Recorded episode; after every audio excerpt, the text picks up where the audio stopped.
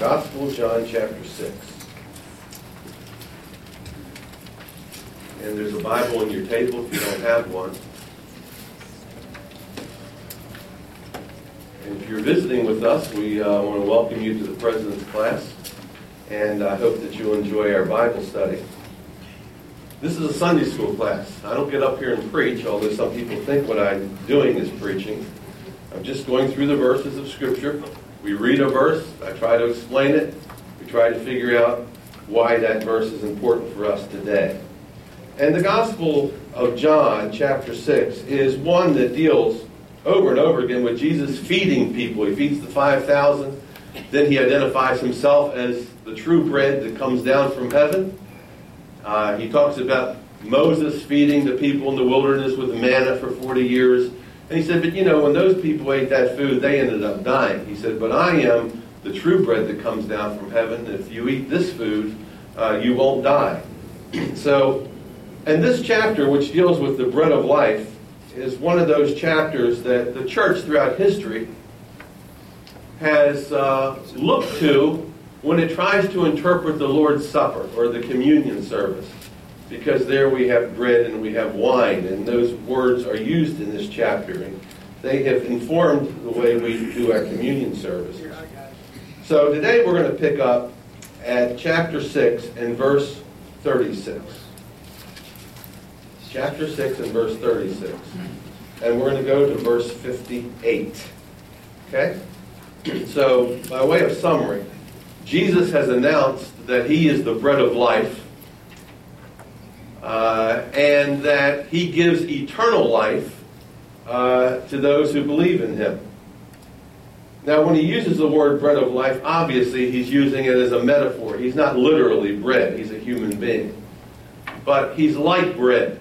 That he is, bread is the staple of life. It's what sustains life. And he says, if you have this relationship with me, in the sense of if, if you're all consumed by me, that you will have eternal life. And then he levels a charge against his hearers, and that's where we pick up in verse 36. And here's what he says But I say to you that you have seen me, and yet you do not what? Believe.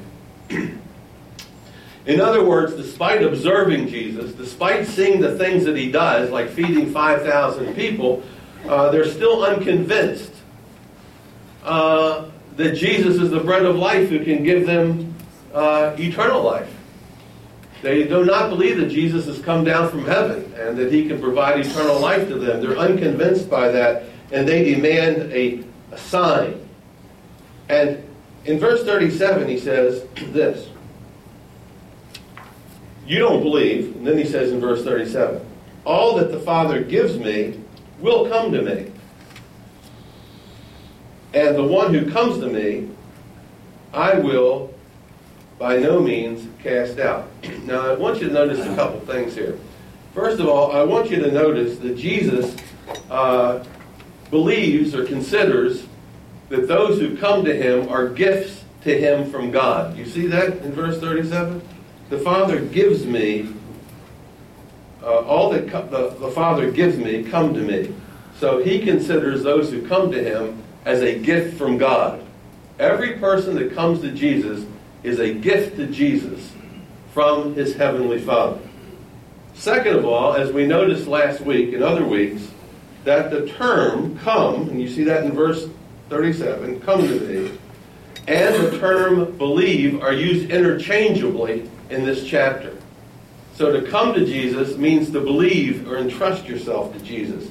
We see that, for example, in verse 36. Look what he says. Yet you do not believe. You see that? Do not believe. And then in verse 37, he says, All who come to me come and believe are used interchangeably. You also see that in verse 35, for example.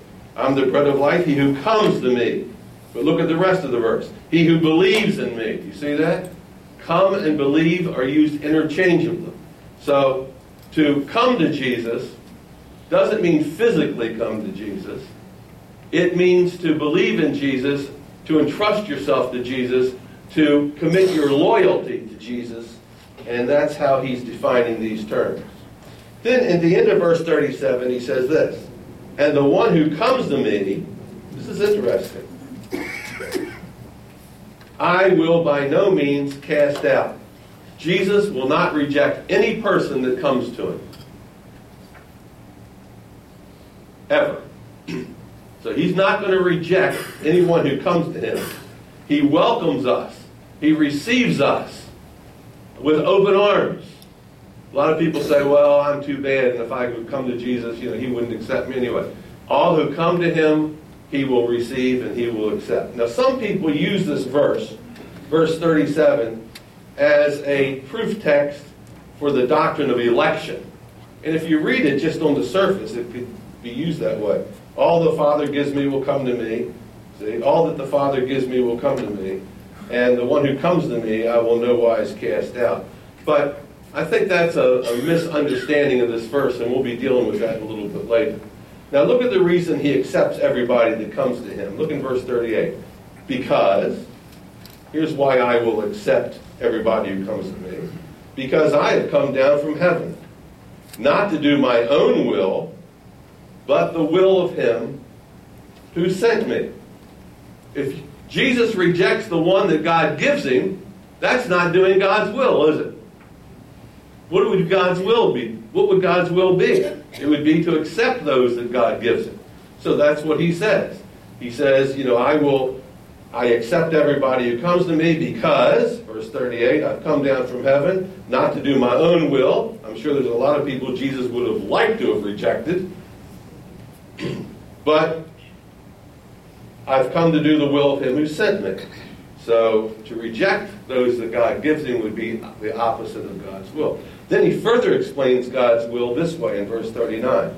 This is the will of the Father who sent me.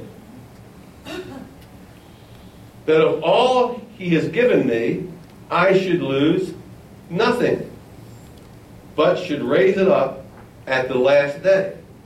So here we have two things that's God's will. Number one, God's will is that those that come to Jesus, he will receive. That's the first part of God's will.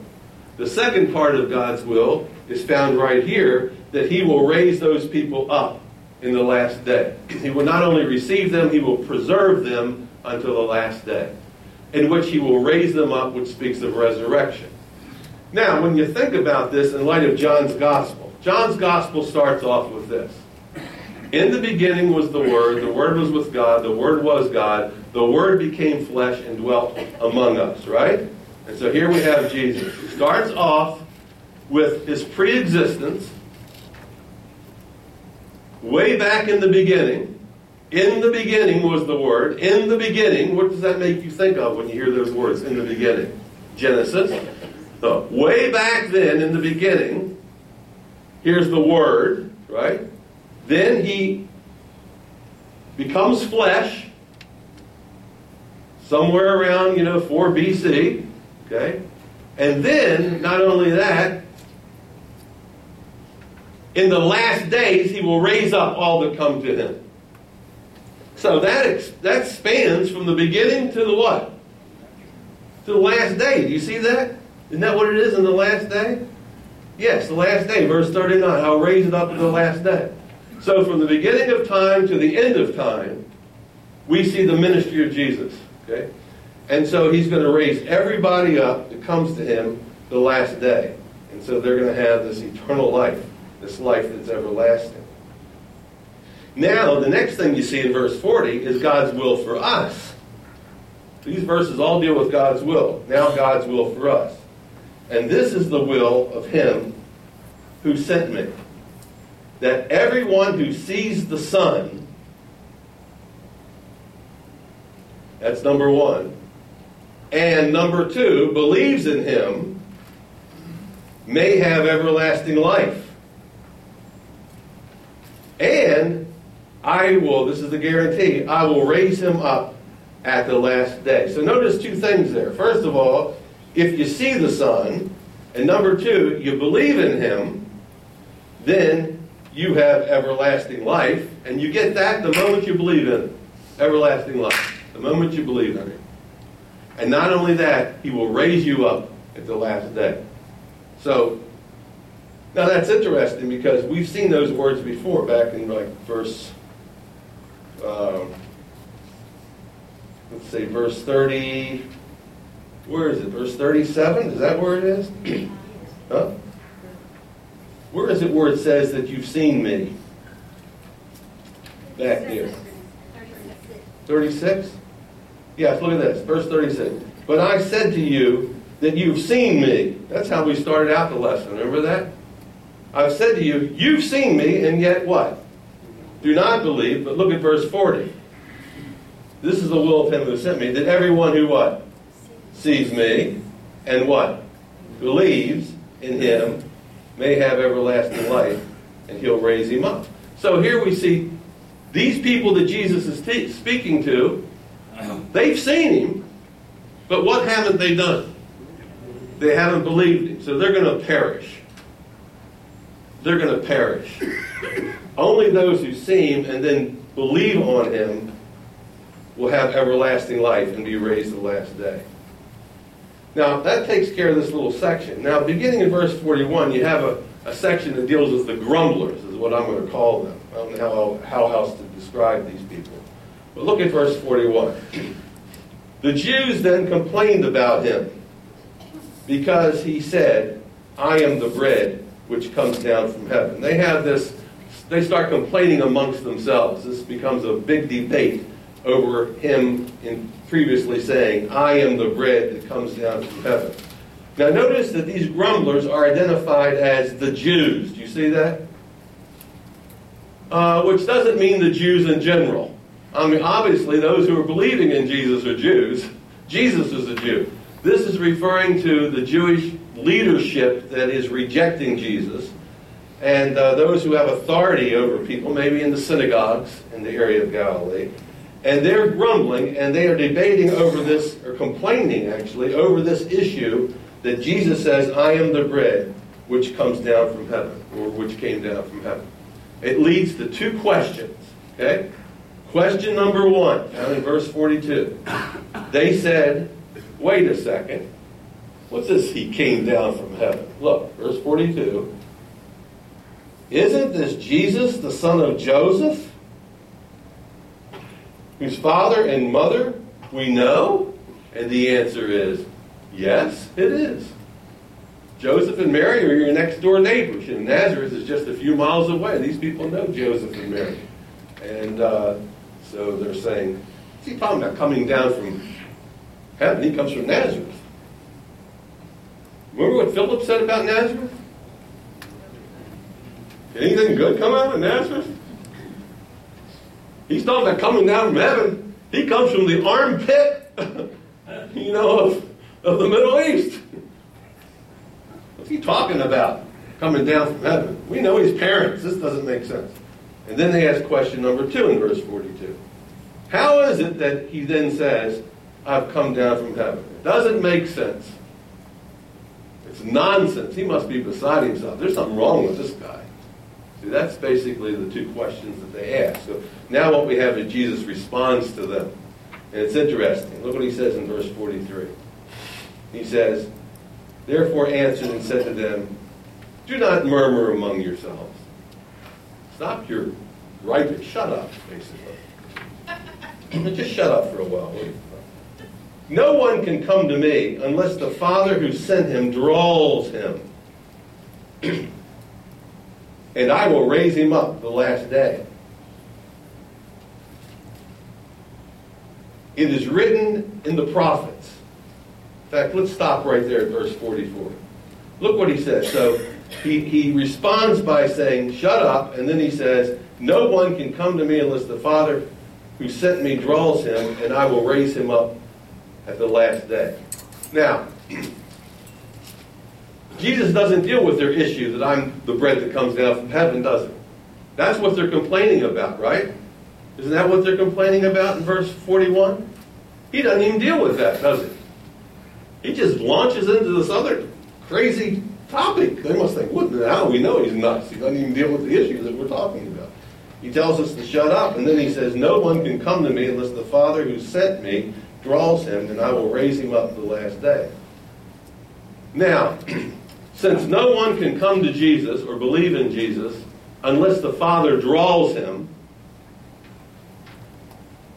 that means in and of ourselves, we have no ability to come to Christ.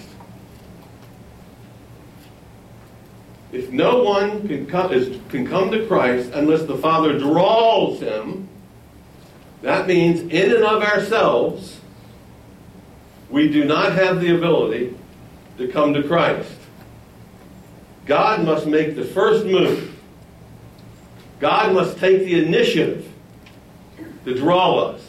Left to our own devices, we will not seek Christ, we will not come to Christ. Now, how does God draw us? Now, watch. The answer is found in verse 45. Jesus says, It is written in the prophets. You can go back to the Old Testament and read this. They shall all be taught by who? By God. Okay. This is a quote from the book of Isaiah, chapter 54. Now look at the next part of that verse, verse 45. Therefore, look, all are taught by God. Therefore, everyone who has heard and learned from the Father, everyone who has heard and learned from the Father does what? Comes to me. Okay, so now what we have is we have this verse divides into two parts. First of all, you'll notice that the teaching, in the first part of verse 45, teaching comes from God. You see that? The teaching comes from God. God will take the initiative and he teaches us something. The second part of verse 45 is this. Everyone who has heard that teaching and has learned the teaching, learned from it, acted on it, has learned from the Father, comes to me. Okay, so this is the, this is the key right here. So everyone who learns from the Father, because all teaching comes from God, and then acts on it, comes to Jesus. Now, how do you hear the teaching of God? That's the question. How would you hear the teaching of God in the Old Testament times? Who spoke for God in Old Testament times? The prophets did. Who speaks for God in the New Testament times? Jesus. Jesus is God's authorized representative and he speaks on behalf of God. So when Jesus speaks, God speaks. Why do we say that? Now, if you've been with us for three weeks, you understand this. Because Jesus only says what he does what? hears the Father. Jesus speaks on behalf of God. So, that's why the book of Hebrews says, in times past and in various ways, God spoke to our forefathers through the prophets. But in these last days, He has spoken. Uh, God has spoken to us through His what? His Son Jesus. So Jesus is the one who speaks for God. When He speaks, it's God the Father speaking. And you hear that word spoken, and you realize that it's God speaking. If you reject the word and you don't learn of it, you hear it, but you don't learn of it, you don't act on it, you reject that, then you do not come to Christ. If you do hear it and you act on it as a word from God, you're drawn to Christ. So just think about that for a second. If you hear Jesus speak and you believe that he speaks on behalf of God, he's God's authorized representative, then you'll act on it. And guess what? You're drawn to Christ. But these people, they've seen Jesus, they've heard his teaching, but they don't accept that he represents God, do they? And so guess what? They're not drawn to Christ. They don't commit their life to Christ. So that's what's happening here. So uh, you see that all that the Father gives to Jesus will come to him, but the ones that he gives are those who accept Jesus as God's authorized spokesperson. Now he clarifies this in verse 46. Look what he says. Not everyone has seen the Father, except he who is from God. Now, not everyone has seen the Father. In fact, we can say that no one has seen the Father. He said that before. Isn't that right? There's, but there is an exception. Who has seen the Father? He who is from God. That's Jesus. Jesus has seen the Father. He hears the Father. He sees the Father. He does what the Father does. He teaches what the Father teaches. Verse 46. He has seen the Father. That's why Jesus is God's authorized representative. And here's his conclusion Most assuredly, I say to you, this is a truly, truly in the King James Bible. Of a certainty, I say to you, he who believes, and the implication is in Christ, has right now, not just in the future, has everlasting life. He who believes has everlasting life. So, what we say is this God speaks to people and draws people to Christ through the gospel, through the words of Christ, the gospel of Christ. And when, up until the time that you hear this gospel preached, you really don't have the ability to respond to God. You just sort of like you're in darkness. That's why we're told to go into the world and preach the gospel. If everybody could get to God without hearing the gospel, we wouldn't have to send out any missionaries, would we? If everybody was okay just the way they are, why send out missionaries? So, God draws people to Christ through the gospel of Christ.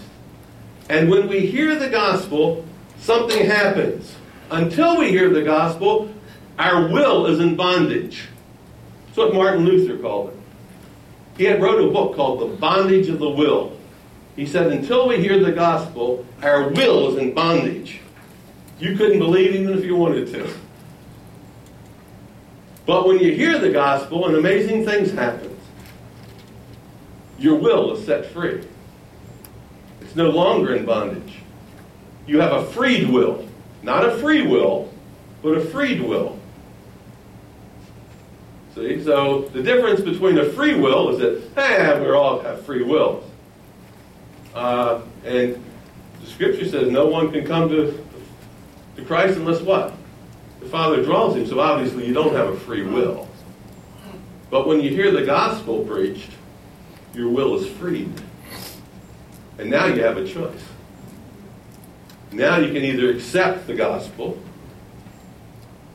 and be drawn to Christ through the gospel, or you can resist that gospel. So what you have here is that these Jewish leaders have seen Jesus, they've heard his message, but they have not believed. They could believe, but they've chosen not to. They've resisted the gospel, they've resisted the Holy Spirit.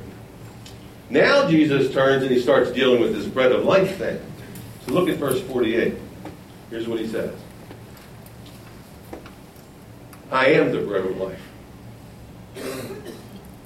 Your fathers ate the manna in the wilderness and are dead.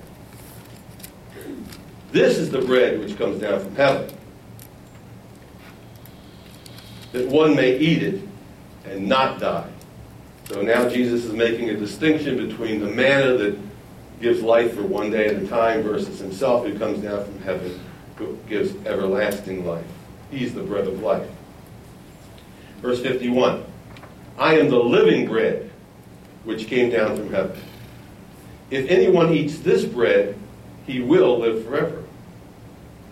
And the bread that I give is my flesh. If anyone eats this bread, he'll live forever. And the bread I give is my flesh, which I shall give for the world. Now, if these people thought he was crazy before, when he said, I'm the bread of life, they have to put, believe this is the icing on the cake. Because notice what he says in 51 if anyone eats my flesh. What in the world is he talking about? This guy must be really nuts, you see. So, in fact, look at their response in verse 52. The Jews therefore quarreled among themselves, saying, How can this man give us his flesh to eat? That he makes us, that's crazy. So you, we, we, we read these things and we don't even think what it would have been like to hear this and been a Jew in Jesus' day. This sounds like cannibalism, doesn't it? Eat my flesh. We don't practice. We wouldn't practice cannibalism. What's he talking about? Eating my flesh. And notice this how, isn't it? Now what it says in verse 50, what, 51 is it? 52? How can this man give us his flesh to eat? What does this sound like? Do you remember anybody else that said something like this? Remember Nicodemus when Jesus said, You must be born again? And Jesus said, How can a man be born again? This is nuts. What you gonna do? Get in his mother's womb one foot at a time, get back in there? See? What's he talking about? How can he do this? See, they're taking it literally, just like Nicodemus took it literally. And uh, they're wrong. He's not speaking in literal terms. If he were, that would be cannibalism. Doesn't make sense. So what does he mean when he says, eat my flesh? First of all, he's not using flesh in a literal sense. He's just talking about himself. He's giving himself for the world. Okay. Uh, so it's not his body that he's giving as you think of it. And what does it mean to eat my flesh? Well, what does it mean to devour a book? Does it mean you literally eat the book? Not bad. Doesn't mean that, does it? When you devour a book, it means you're consumed with the book. It becomes your focal point. You know, your focus is on that. He's probably talking in those terms that, you know, to eat flesh means to be consumed by Him, that you're totally loyal to Him. that He's the focus of your life. See? So uh, He must be our passion. I think that's probably what He's talking about in these verses. Then in verse 53 says this. If they thought he was crazy before, they'll really think he's crazy now. Look at 53. Then Jesus said, Most assuredly, or truly, truly, I say to you, unless you eat the flesh of the Son of Man and then drink his blood, Sounds like a Dracula type thing. Drink my blood. And drink his blood, you have no life in him. Whoever eats my flesh and drinks my blood has eternal life, and I will raise him up the last day. Notice it's a negative in verse 53 and a positive in verse 54. If you don't do this, you don't have life. If you do this, you do have life. Uh, again, it's not literal because how do we know that he doesn't want us to literally drink his blood? Well, first of all, you'd have to kill him and drain him of his blood and start drinking his blood, so it can't be literal, right? And also, we know from Leviticus 17 that the Jews were forbidden to drink blood. It's part of the whole kosher food law. So they, it's not talking about literal blood. So what's he talking about when he's talking about drinking his blood? What does he mean by that? Well, again, this takes a little bit of creativity, but I think we can find out what it means. There's a story in the Old Testament about King David. And um, the Philistines have attacked Israel. And they've taken over the city of Bethlehem. David's been driven out of the area. He's up in the hill country, you know, escaping for his life. And he's been up there for a few days, and he says, just off the cuff, boy, wouldn't it be great just to get a nice cold drink from the well of Bethlehem? It'd be great just to get a drink from the, from the well of Bethlehem. But of course, he can't get back there. And I want to show you what happens next, okay? So I want you to keep your finger here, and I want you to go over to First Chronicles. Okay? First Chronicles. So just start at Genesis and start moving toward Psalms. And you'll get through the Joshua, Judges, Ruth, Samuel, you know, Kings. Keep on moving until you get to First Chronicles. And look at First Chronicles chapter 11. First Chronicles chapter 11.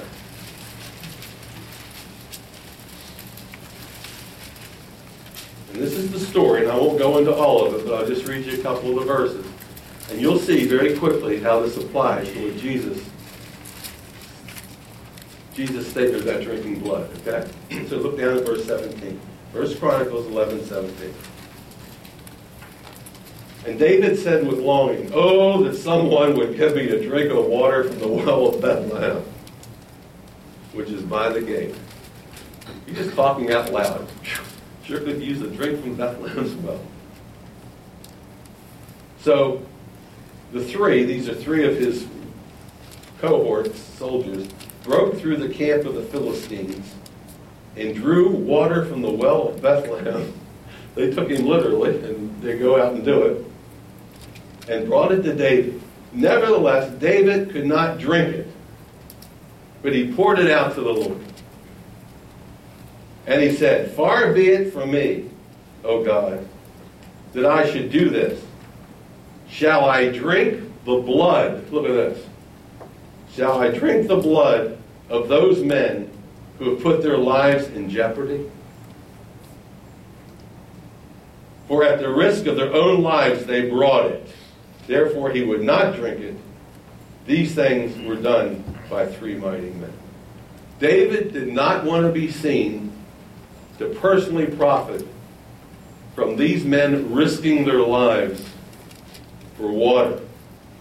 To drink the water, he says, would be equivalent to drinking their blood because they had to literally put their lives on the line. Now, we've all heard of blood diamonds.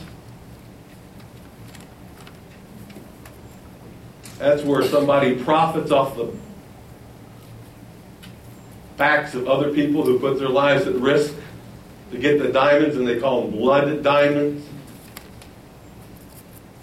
So, that's what happens. This blood concept is profiting off the back of others. So, what's Jesus saying? He's saying, drink my blood. See, that's what Jesus says. He invites us to profit or benefit on the basis of Him giving His life for us. That He risked His life for us. See? He calls upon us to profit from Him dying on our behalf. Drink my blood. In this sense, we're drinking His blood because we're taking advantage of His risk on our behalf. And He says, when you do that, He says, then you have eternal life. Now, that's the only other place in the Scriptures where that phrase is used about drinking the blood. And when you see how David uses it, you can sort of find out, you can sense how Jesus is using it in the sense that uh, he's risking his life for our benefit, and he says, take advantage of it. That's what I'm here for. I'm here to give my life for the world. I'm here to give my life for you. So to drink his blood is basically to allow him to complete his mission and do what he wants to, what he's sent to do. And then back in John 6, it says this, verse 55. For my flesh is food indeed, and my blood is drink indeed. He who eats my flesh and drinks my blood abides in me, and I in him. Uh, abide means to reside together. when you abide is a, as a, a, derivative of the word abode. We, we dwell together. You would dwell together. Who dwells together? He who eats my flesh and drinks my blood abides in me, and I in him. Now, remember, we had the word come. Come is equal to the word what? Believe, and believe is equal to the word, in this case, eat. So come, believe, and eat all mean the same thing. They all have that same concept. To uh, focus your attention on Jesus, to put your, entrust yourself to Jesus.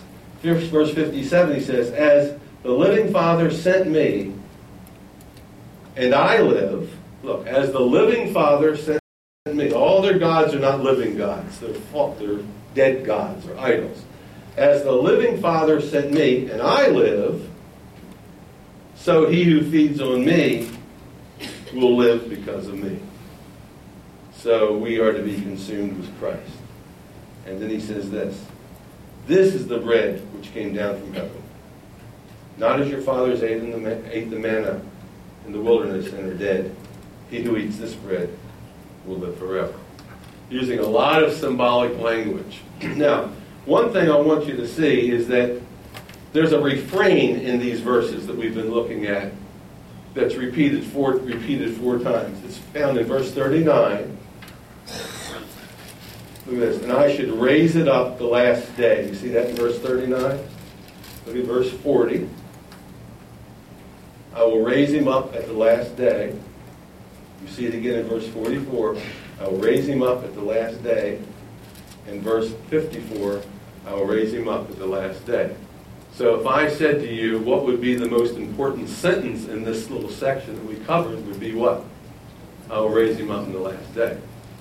It's very possible in the early church, when the uh, Gospel of John was written, and the early church got copies of the Gospel of John, and they would read these passages, they would actually read them responsively. And by that I mean, for example, if I look at verse 39, it says this This is the will of the Father who sent me, that all he has given me, I should lose nothing. And then the people would read, what? But raise it up at the last day. And then the reader would say, This is the will of him who sent me, that everyone who sees the Son and believes in him may have everlasting life. And the people would say, Raise him up at the last day. And you see a similar thing in verse 44. No one who comes to me comes to me unless the Father who sent me draws him. And the people would say, And I will raise him up at the last day. And then again in verse 54, Whoever eats my flesh and drinks my blood has eternal life. And the people would say, I will raise him up at the last day. Last verse there is, and you will live forever. So that's the point that Jesus is making, that in him there's life, and there's no life apart from him. He gets his life from the Father. The Father who lives gives the life to Jesus, and Jesus who lives gives the life to us. And eternal life is through Jesus Christ. It's not enough to study the life of Christ. It was not enough to be in the presence of Christ and see his miracles. In order to have this eternal life, it was, it was necessary not only to see him, but to believe in him and to commit your life to him. In time, uh, the early church, after Jesus died and was resurrected, the early church started eating a meal together called the Lord's Supper. It was a full meal. It wasn't a piece of bread and a little bit of grape juice or wine. It was a full meal. And, uh, you know, I've dealt with this in my book, and I've talked about this in the past in our Sunday school class. But in time, that gave way. Uh, the Roman government became very suspicious of Christians eating meals together. They thought subversive things were going on. And there were a lot of subversive things. So basically, they cut out all meals. And so the early church uh, after the meals were stopped, began to take a little piece of bread and a little cup of wine or grape juice, and they began to eat this piece of bread, and they would say, This represents the body of Christ, and they would quote John chapter 6. And if you eat this, my body, you'll have eternal life. And then they would say, And if you drink my blood, and they have a little bit of wine, and they would drink the blood, you'll have eternal life and you'll be raised up. And they began to look at that little communion service as the means or a sacrament which gave everlasting life versus the meaning that we're supposed to understand that Jesus is speaking figuratively, that he's not talking about his real flesh and his real blood. He's just talking about his person that he's given to us, uh, given for us, and that we are to believe and commit our lives to him. And that's how the communion service sort of evolved over time. And then there became big, big debates over the nature of that little piece of bread and the nature of that little cup of wine. Did it represent Christ's body? Or the Catholic Church said when the priest consecrates the piece of bread, it actually changes into the body of Christ supernaturally. Or does uh, like the Lutherans say, that uh, the, the Christ comes and, in, and indwells the piece of bread and is in the presence of people. And great debates came over this little piece of bread and this wine. And many times they would turn to the John passage to support their particular views. But when you look at John's passage like this, the real point is if you believe on Christ, if you come to Christ, if, you if you devour Christ, and He's your all consuming passion, you'll have everlasting life when you put your faith in Him. And one day, you'll be raised up into the kingdom of God. So we'll pick up in verse 60 next week. Let's pray. Lord, we thank you for a very difficult passage of Scripture that's forced us to, uh, to struggle. we can never get these things quite understood to our satisfaction, but we can get the gist of it. We can uh, realize when people are using Scripture as proof text to